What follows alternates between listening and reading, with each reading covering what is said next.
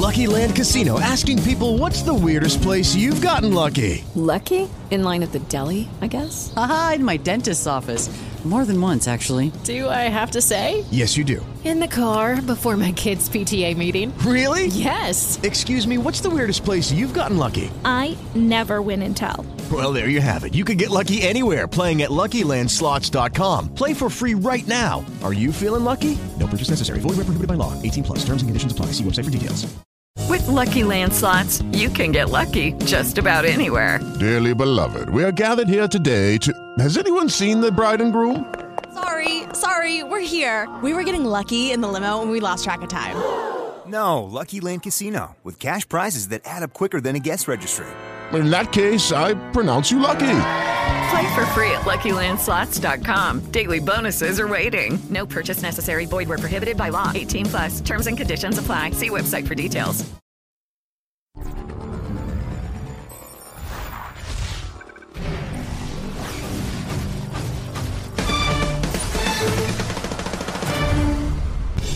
Hello, everyone. Welcome to today's show. My name is Spencer Walsh, and on today's show, Trump has officially congratulated Vladimir Putin. His national security advisors warned him not to. He did it anyway. Here's what the Dan Lipinski primary means in Illinois. He is, as of now, in the lead uh, over there.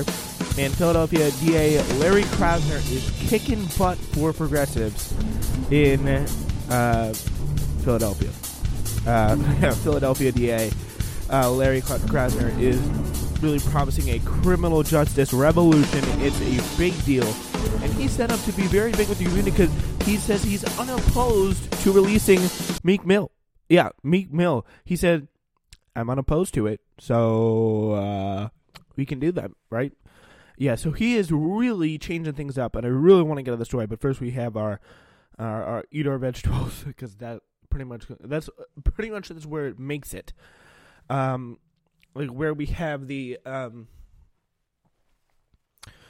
where we have the uh other stories today, and then a whole other plan. We have that story. I'm really happy to. We'll be really happy to do that. So, President Trump did not follow, follow specific warnings from his national security advisors Tuesday when he congratulated Russian President Vladimir Putin on his reelection, including, excuse me, including a section in his briefing materials in all capital letters stating, "Do not congratulate." According to officials familiar with the call, so he can call to congratulate anyway, even though Donald Trump's national security advisors uh, expressly warned him not to. Donald, like Donald Trump's national security advisors, are not the brightest people. They kind of and they kind of don't really have a lot of control over them, and that situation was evidence here. He ignored kind of a direct order of uh his um uh, of his uh, superior of his advisors here. So I guess it really wasn't an order, but Trump also chose not to heed the talking points from aides, constructing him to condemn the recent poisoning of a former Russian spy in Britain with a powerful nerve agent, a case that both the British and U.S. governments have officially blamed on Moscow in a, in a joint statement with many other countries uh, in the European region. Um, so the president's conversation with Putin, which Trump described as a very good call, prompted fresh criticism of his muted tone towards one of the U.S.'s biggest geopolitical rivals amid the special counsel investigation into Russian election interference and the Trump campaign's contacts with Russian officials. So, and I mean, I think that is again a pretty big, uh, a, a, very interesting situation. It's it's a question that really all, all Americans should have, but it I don't I mean I, I don't think that should be a real serious question like a a money laundering kind of question like that Trump's currently being accused of now.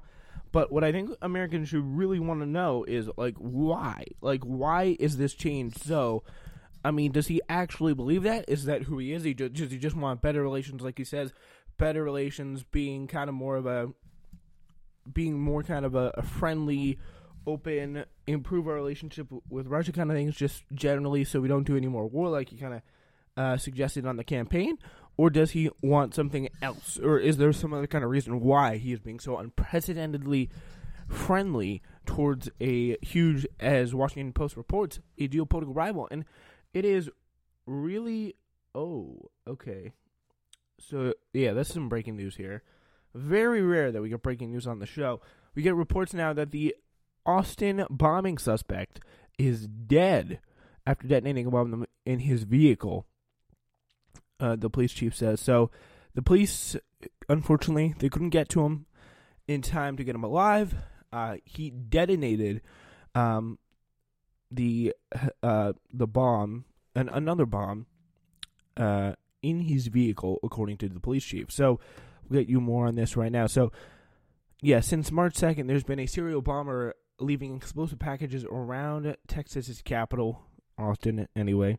Uh, and that is that is what we've been seeing as yeah, there has been explosive packages pretty much put around the around the city of Austin for since March second, and the 21 day nightmare is over.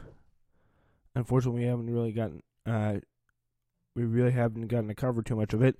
But a suspect wave in the bo- uh, suspect in a wave of bombing attacks in Austin killed himself in a car with an explosive device early Wednesday, as authorities closed in. Police said the bombings killed two people and left the Texas capital with fear for 19 days. So that that nightmare is over. Anyway, we we go back to our story now. So, uh, yeah, the president's conversation with Putin, which Trump described as a very good call. Uh, he said it was a, quote unquote a very good call, very suspicious. Although uh, the Trump administration has taken a tougher stance uh, toward Russia recently, including new sanctions last week on some entities for election meddling and cyber attacks, the president has declined to forcefully join London in denouncing Moscow for the poisoning of Sergei Skripal and his daughter Yulia in Salisbury, sorry, Salisbury, England last month. They remain also critically ill. Uh, Trump told reporters that he had offered a uh, offered his well wishes on Putin's six-year term during a conversation that covered a range of topics, including arms control and the security situations in Syria and North Korea. White House Press Secretary Sarah Huckabee Sanders told reporters that Serkal Skripal's case was not dismissed. Information on Syria, uh, sorry, uh, Skripal's case was not discussed with Putin. Uh, apparently, um, yeah. So Trump, t- he said, well wishes arms control security situation in Syria and North Korea. So nothing apparently on the Russian meddling, or not surprisingly. Um, uh, so yeah, apparently information on Syria and North Korea was also provided to the president in writing before the call. Officials said so. He just couldn't think of like, oh, information you want to talk to him about, which is kind of funny, but not a big deal. We'll probably be meeting in the not too distant future. Trump said to Putin, though Sanders emphasized that nothing is planned. The White House press official also declined to comment on the briefing materials given to Trump. Two people familiar with the note cards acknowledged that they followed instructions uh, not to congratulate Putin. Uh, they included instructions not to congratulate Putin, but a senior White House official emphasized that National Security Advisor H.R. McMaster did not mention the issue during a telephone briefing briefing with the president, who was in the White House residence ahead of and during his conversation with Putin. So he wasn't actually in the he wasn't actually in the room with him as he was doing it. So there wasn't he didn't do it like from the Oval Office where he called aides and pretty much was like he was pretty much like, yeah, uh, good job, bud. Uh, congrats on your really authentic election win there, buddy.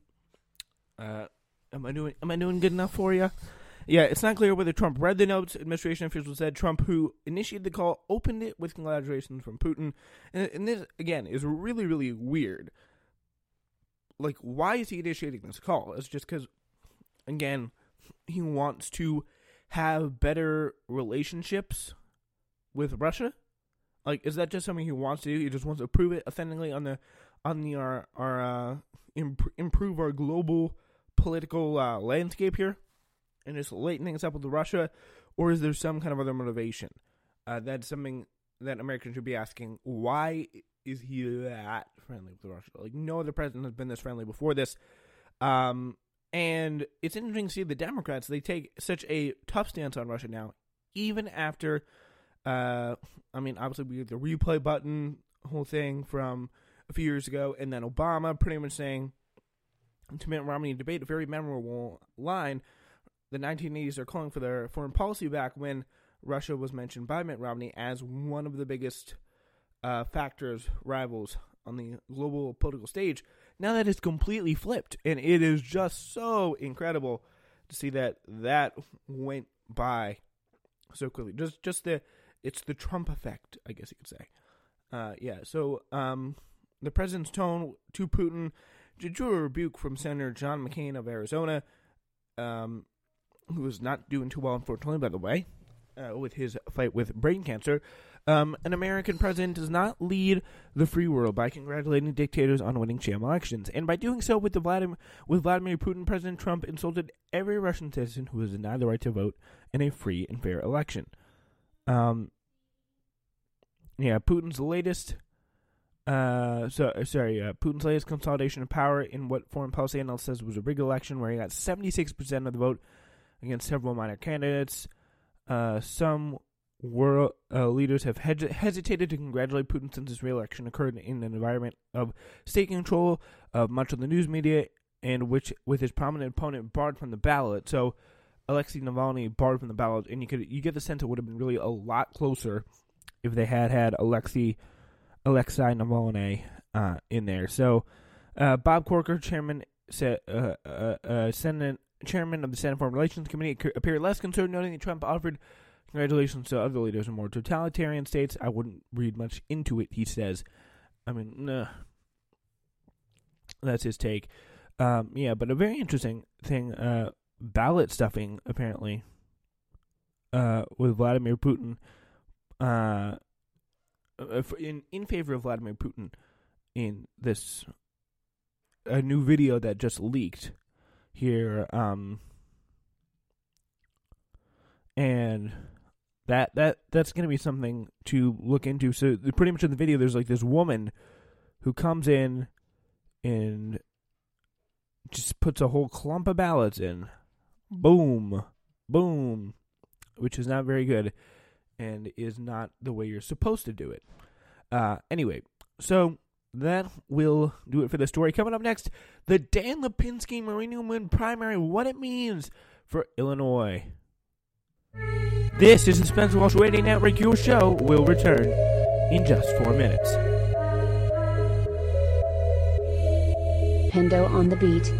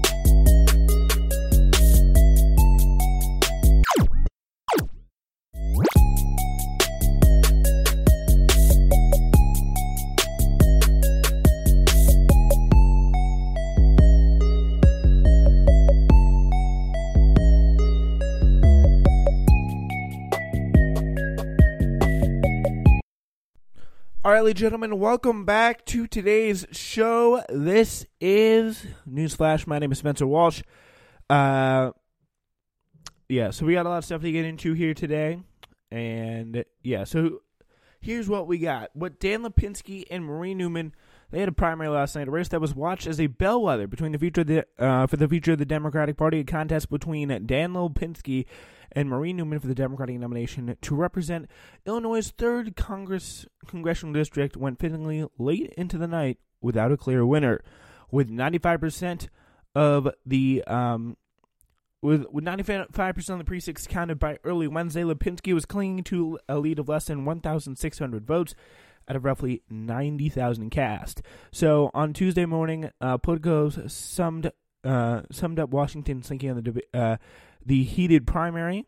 Is there still a room for uh, uh, in the Democratic Party for a blue dog who opposes abortion rights?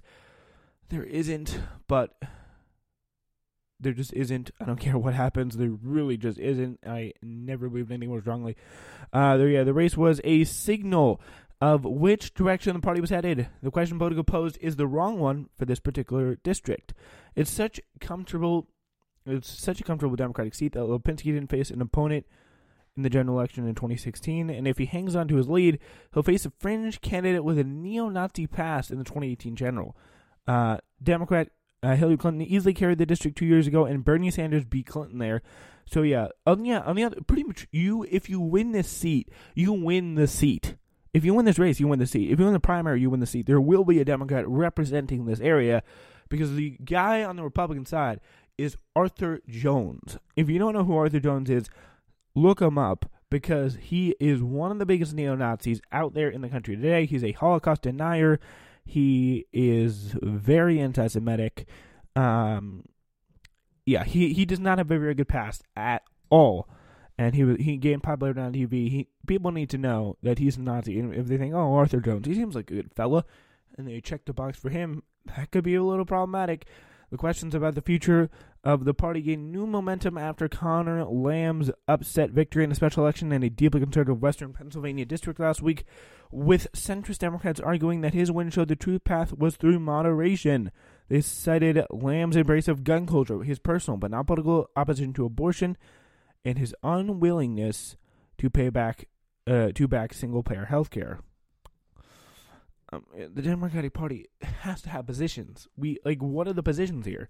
Are the positions I don't hate blacks, gays, Latinos, etc., etc., etc., and just vote for me? I'm, I'm going to be I'm going to be a Republican and everyone else, but I'm a little, little, little bit more uh, socially con- uh, socially socially liberal then uh, the Democratic Party has to have a clear set of positions. If you think if you go through the key issues, you could sum it up in like a, in about a sentence: anti-immigration, uh, anti-abortion, um, uh, anti-immigration, anti-abortion, anti-abortion, and tax cuts for the rich. That's what you can sum up, or or just tax cuts, just generally to be fair. We'll sum it up like that: tax cuts. Uh, that's the Republican ideology.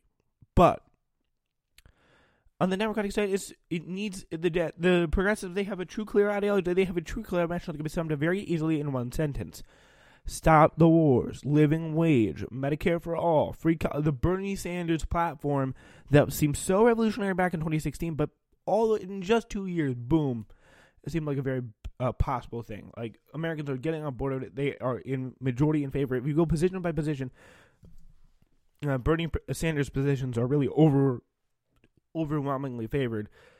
Yeah, but it'll be very interesting. So, a more precise question is: Is there still room for a solidly democratic in a solidly democratic district for a blue dog who opposes abortion rights, LGBT rights, immigrant rights, a fifteen dollar hour minimum wage, and voted against Obamacare?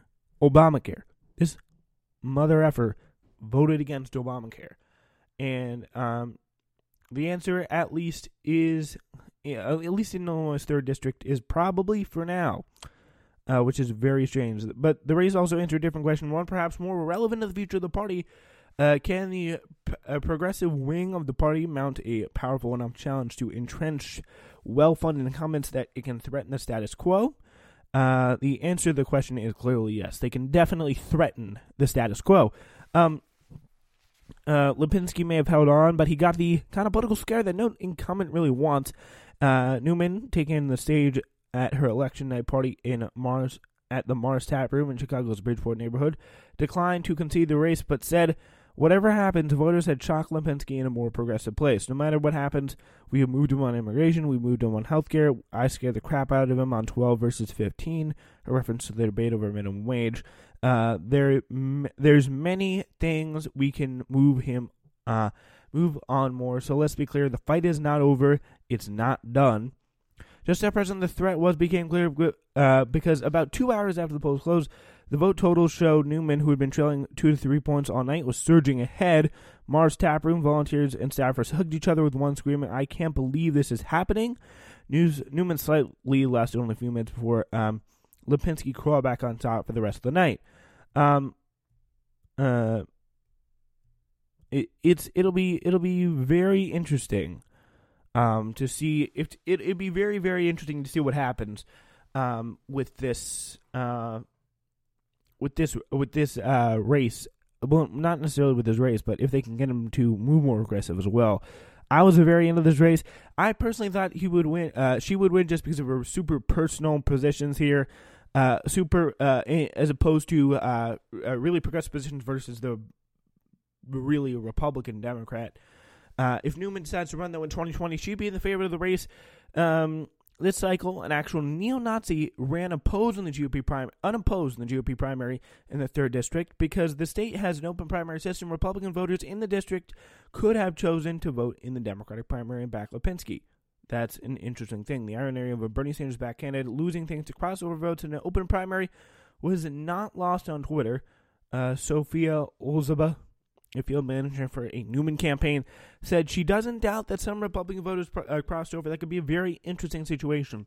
Um, uh, even when we were canvassing, a lot of homes had both uh, Jeanne Ives and Dan Lipinski signs, so they could have crossed over. She was referring to the GOP gubernatorial candidate whose entire campaign was premised on our opposition to legal abortion. So that's an interesting thing. So because she is very, very, very, very, very anti-abortion candidate. She thought that the most unpopular governor of the country, the Republican Bruce Rauner, was not doing a more uh, a Republican enough job. So she challenged him for the gubernatorial seat. J.B. Pritzker, a slime dog billionaire investor, won on the Democratic side for the Illinois governor primary last night, and so that is very unfortunate. Uh, Progressive didn't do as well in Illinois as they did in Texas, but you win some, you lose some. It definitely is going to happen. Another volunteer, Sabrina Ithol, uh, also from the 3rd District, mentioned that an open primary format could have worked in their favor. I converted quite a few Republicans who voted Democrat for the first time in 30, 40 years today, uh, which is pretty cool um, to see that happen with the uh, progressive positions. The Susan B. Anthony list, a group that opposes legal abortion, made electing Lipinski a major priority, dumping big money into the race and working the ground to get uh, out the anti-abortion uh, anti-abortion vote on its behalf.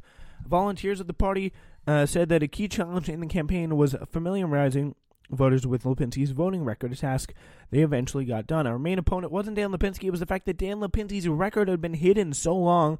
Travis Valley, associate uh, associate, uh, associate field director for NARAL, which is a pro-abortion group. Um, I think it's I don't, I don't know what I'm not going to try and guess what it stands for. Um, um, yeah. So knocking on doors on the third district. Uh, Bali said he ran into two groups. The first were folks who were well aware of his record and been waiting for someone to challenge him for years. The second were folks who frankly did not know. Ithol echoed echoed this. People were shocked. Who sits around saying, "Gee, I wonder how Lipinski votes on every issue." Bill Lipinski was Dan Fowler, uh, uh, uh, Dan's father was pretty much an old school machine politician, was elected to Congress in 1982 and retired of the 2004 primary, replacing his name with his son, so he waltzed into Congress. No competition. He waited for two weeks before the election, then he's like, yeah, I'm not running. Who should I have replaced me? Hmm. I'm gonna guess my son. What? What? What? No way. Yeah, anyone born in the district after the early 1960s had only known Lipinski on the congressional ballot. which makes his margin of victory in Chicago understandable. In 2011, Democrats redrew state boundaries. Lipinski made his own district more conservative uh, to fit his politics, so it makes sense. But in the uh, his new constituents were less familiar with him, and he was still stuck with some of the more liberal suburbs, which went for Newman on Tuesday.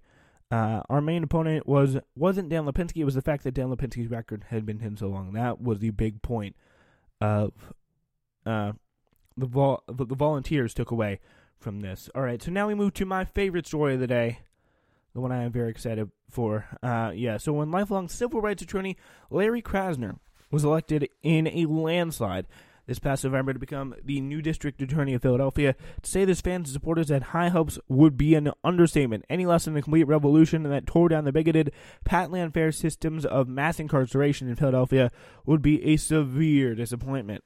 Across the country, talk talking the talk of criminal justice reform has gotten many people elected as DA. Um, once in office, their reforms have uh, often been painfully slow and disappointing. Krasner was the first candidate elected who publicly made not just an intermittent change, but a radical overhaul. Um, so far, having been in office less than three months, uh, he has been exceeding expectations, even the very, very, very, very, very, very high expectations that progressive set for him. He has blown past those. Um, and it is a sight to behold. Uh, he's keeping his word here, that's for sure. On his first week in the job, I'm, you can tell I'm so excited. I'm bursting to read this story to you. Uh, in the first week on the job, he fired 31 prosecutors from the DA's office because they were not committed to the changes he intended to make. Changes never easy, but DA Krasner has was given a clear mandate from the voters for transformational change. Uh, today's actions are necessary to achieve this agenda. Uh, next, Krasner obeyed the court order to release a uh, to release 29 officers from the Philadelphia Police Department that were on a do not call list, meaning that they were so tainted they would be considered unreliable as witnesses. Um, police officers on the list had even been charged with crimes or found uh, responsible for misconduct in internal police probes conducted by the department's Board of Inquiry. Uh, among among the others, according to the Philadelphia Inquirer, police officers had lied to their fellow investigators, filed false reports, used excess, excessive force, driven drunk, and burgled. So those are some of the uh, weird, so some of the weird ones. After that, Krasner's office made it clear that he would not oppose rapper Meek Mill's release on bills, uh, bail. So that's a huge thing for the city of Philadelphia, at least the, in the streets. Um, yeah, uh, Mill, who was arrested 10 years ago uh, Krasnov, sorry, said in a motion that it was likely that Meek Mill, who was arrested almost 10 years ago on drug and gun charges, would appeal on his original case. Uh, Mill is in jail, uh, Meek Mill is in jail for uh, probation violations. The sole officer who testified against Mill is Reginald Graham, who is not just on the list of unreliable cops, but was reported by a former police officer to have lied, lied under oath to put Meek Mill behind bars. All that's big, but nothing is as as essential and revolutionary as the internal five page guiding document of the new policies that Krasner sent to his staff. So he fired 31 attorneys. He got really serious. He he he showed he was not messing around. People around the country were pretty shocked by this. They paid attention. There were some stories about it. Um, and they were like, "What the hell is going on here? Oh my god!" Uh, yeah. So, but the this is this is real progressive change right here. Um, uh, yeah, so all this is big, but nothing isn't as essential and revolutionary as the internal five page guiding document of the new policies that Krasner sent to his staff. While the document appears to have been sent to the staff of the Philadelphia DA office, it only became public a week ago. Uh, um, yeah, so there's really nothing like this document. It's a dream come true for people who have been fighting uh, their hearts out for justice reform for years. I mean, the first sentence real, here says it all. These policies are an effort to end mass incarcerations and bring balancing back to sentencing.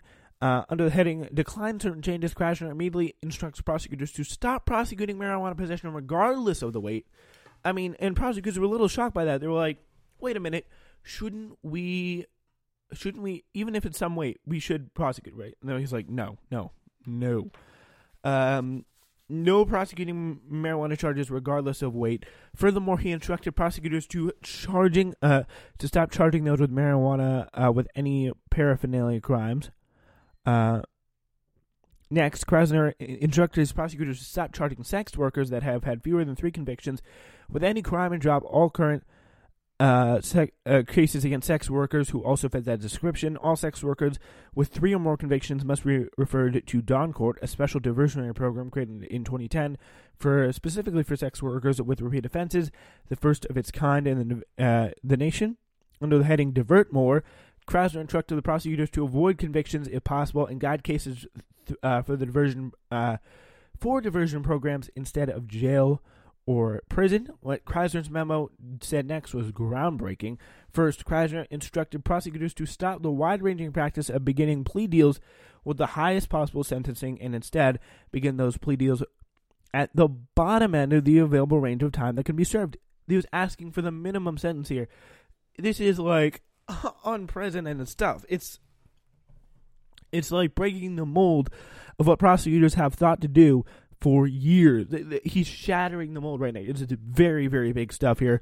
Um, uh, so also the really generally shocking part that even shocked Shaun King, he says, which is he Shaun King, if you don't know, is one of the most tough uh, fighters, one of the most tough activists. He's a journalist and activist for um, criminal sentencing and reform and all that stuff. Uh, yeah, Krasner instructed his prosecutors to now add up and justify the exact costs of every single person sentenced to a crime uh, in Philadelphia, stating that the city is currently spending an astounding six, uh, $360 million per year to jail around six, just 6,000 people. Krasner then gave examples of all the things that such money could be doing in the city currently, stating that it costs between 42000 and 6000 per year to incarcerate a person he uh, reminded the prosecutors that the average total family income of a person in the city was just forty-one thousand dollars. Uh, so 360 million per year. So the annual cost of our incarceration, Krasner reminded the prosecutors, was currently more uh, per year than the beginning salary of teachers, police officers, firefighters, social workers, addiction counselors, and even the prosecutors in his office. Uh, Krasner wrote, "If you're seeking three years of incarceration, uh, state on the record that the cost to the taxpayer will be one hundred and twenty-six thousand uh, dollars, which is three uh, three times forty uh, three times forty-two thousand dollars, uh, if not more, and explain why you believe this cost is justified. So state on the record, tell tell yourself, um, a sentence of three years incarceration. Why this incarceration is going to be just so crazy and and so expensive for the taxpayers. And do we really need it here? Is it really justified? Krasner then close out the document with five new policies, um, uh, changing the harsh probation rules in Philadelphia. It's these policies that functioned as a trap for Meek Mill. First, Krasner requested that people either be given no probation after incarceration or no more than a 12 month probationary period. Mill has spent, uh, Meek Mill has spent an outrageous 10 years on probation, a five year term extended several times to various violations, dating all the way to back when he was a teenager. Now, as a grown man, nearly 10 years later, he is being held in jail for violating that probation. So he's been on probation forever and ever and ever and ever and ever. Uh, no probation after incarceration. That's what he's requesting, or no more than a 12 month probationary period. That's a limit. Uh, other policies aimed at drastically reducing the length of probation periods focused on the fact that, according to Krasner, Philadelphia has more than 40, uh, 44,000 people on probation. That's a really hard number to manage. What, what's more, the ranks of those pro, those on probation are bloated by nonviolent people who shouldn't really even be in these programs. More serious cases end up being harder to track and follow, with all the other ones mixed in. So, yeah, really revolutionary work. We did a very big show today. Uh, five minutes over. Ooh. Yeah, anyway, we will be, uh, we're done for today. Thanks so much for joining us, and we hope to see you tomorrow.